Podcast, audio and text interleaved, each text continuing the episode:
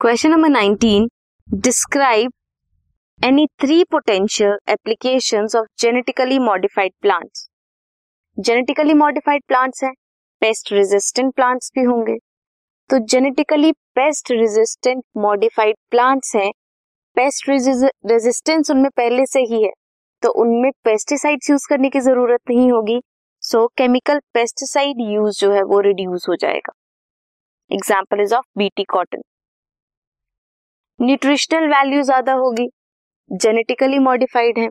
Example is vitamin A enrich rice post harvest losses कम होंगे। ये ज़्यादा टॉलरेंट होते हैं एबायोटिक स्ट्रेसेस के। This was question number 19 this podcast is brought you by hub hopper Shiksha Abhiyan अगर आपको ये पॉडकास्ट पसंद आया तो प्लीज़ लाइक शेयर और सब्सक्राइब करें और वीडियो क्लासेस के लिए शिक्षा अभियान के यूट्यूब चैनल पर जाएँ।